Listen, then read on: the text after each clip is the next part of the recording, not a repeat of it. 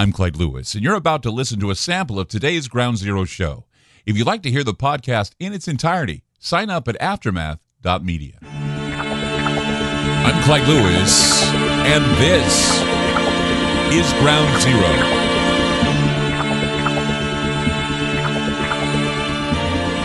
The number is to call tonight 503 225 0860. That's 503 225 0860.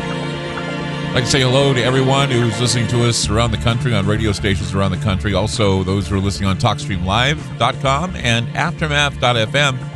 By the way, give the gift of Ground Zero this Christmas with our subscriptions for Aftermath.media.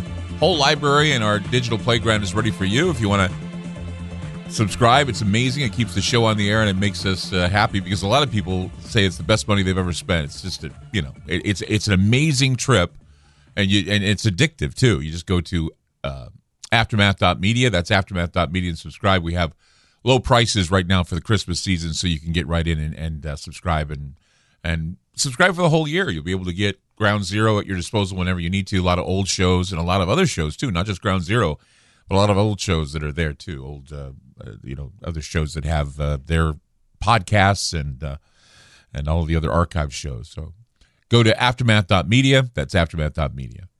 So as far back as last week, uh, listeners have been sending me emails asking me when I was going to do a Krampus show. Well, I figured since I'm busily planning this, well, we're going to have a Krampus party tomorrow there's a bar in town called pa- the Paradise, and we're doing our. We haven't done a Krampus party in a while. I think it's been about a year, two years. Finally, we decided we're going to have a Krampus party, um, and it's something you know that I that I've done. It's kind of a tradition. I, have been doing Krampus parties uh, ever since I first told the story of Krampus at a Christmas party that was thrown by a colleague of mine. It was a, a listener party, and uh, it was funny because you know I went to the party and I was you know, I was drinking, having a good time, and he walked up to me and he said, "Clyde, I need you to say a few words at the party." And I looked at him and said, "I don't think I, don't think I can do it. I'm, I'm kind of too drunk to even speak." And he said, "No, no, no. It's gonna be fine. All you got to do is just stand up, do a stand up routine, make people laugh, do something, sing. You know, there's a band here. You can do whatever you want." And I thought, "Oh my God, what am I going to do?" It's it, it, you know these impromptu things sometimes it puts you on the spot. And you can't necessarily um, you know, you don't, you can't think of anything until it's time. They hold the mic in front of you, and say, "Well, you know, Clyde, go ahead and tell us what's going on." And he's like, "Okay." So the mic was handed to me, and you know, Clyde's going to say a few words about Christmas. He's going to tell us a good Christmas story, and I'm thinking, well, what am I going to tell them? I can't do "Twas the Night Before Christmas," and I can't do Scrooge, and I can't do any of that stuff. So I thought I, that I would take a moment and make it a ground zero story. So I recall the story my German grandmother and aunt told me about Krampus. I figured that no one heard of of, of Krampus or, or, what is called the Christmas demon. I mean, I told the story anyway. And as I told the story, I noticed that the bar became very quiet.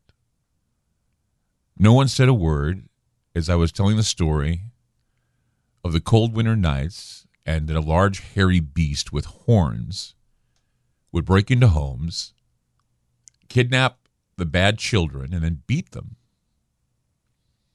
And I said, This is why you better watch out. You better not cry because if Krampus comes, chances are you're going to die.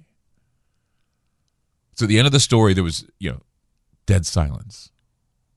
I mean, you could hear the, the uh, heaters in the bar on because it was so quiet. And then there was one clap, and then two, and then the whole bar applauded. And in the end, I was told that what I had to say was terrifying and that no one had ever heard of Krampus. Well, the wait is over now. I mean, you can drag out the Dickens and hear some ghost stories, or we can just go for the throat and tell you about how Krampus is the Christmas egregore that we deserve right now. I mean, both stories you know the Dickens story, the, the, the story of Scrooge, and and uh, story of Krampus. They need to be told now. I think they're more relevant now than they've they've ever been before. I think Scrooge is nearly 200 years old, and Krampus that goes back to the pagan era.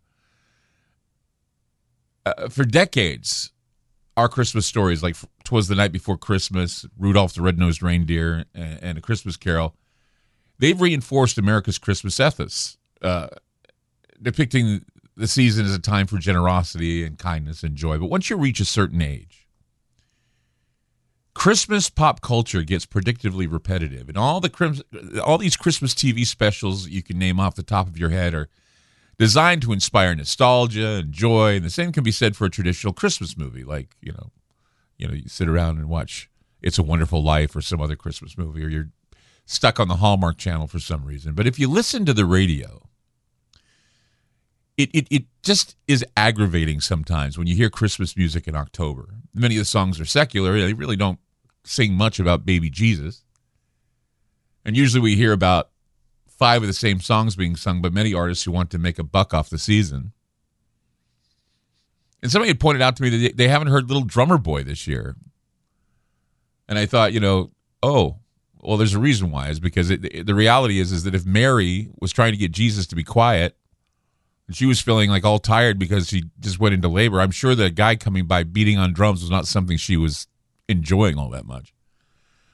Uh, and there are a lot of Jewish artists that sing Christmas songs. I just figured, well, business is business, and so you know, radio stations plague us with the same repetitive tripe, and people eat it up.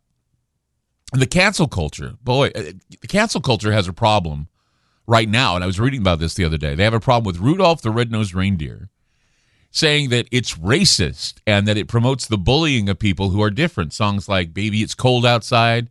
That becomes an object of scorn, as the Me Too movement said the song was a bit rapey.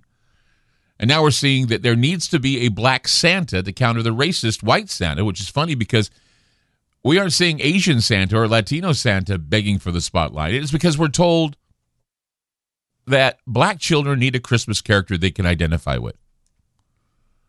I don't know how we've gotten this far. I mean, no one has to relate with Santa. He's the big guy, right? The, the one who watches you to see if you've been good or bad. But but does Santa carry out all the bad stuff when he sees children misbehaving? Well, no. He leaves that up to the bad cop of uh, of Christmas. That's Krampus, the the Christmas demon. It's that time of year where children cower, grown-ups revel, and, and as the night falls, this goat demon named Krampus treads through the snow, tongue lolling, chains jingling, with a basket on his back ready to lug misbehaving kids directly to hell. Tonight we talk about Krampus and several other ghost stories at Christmas. 503-225-0860. That's 503-225-0860. I'm Clyde Lewis. You're listening to Ground Zero, and we'll be back. You just listened to a segment of Ground Zero. If you'd like to hear previous shows along with having access to our online library and social media platform, sign up now at aftermath.media. It's only $10 a month, and there's also yearly specials to fit your budget. Again, go to aftermath.media. I'm Clyde Lewis, and thank you for supporting Ground Zero.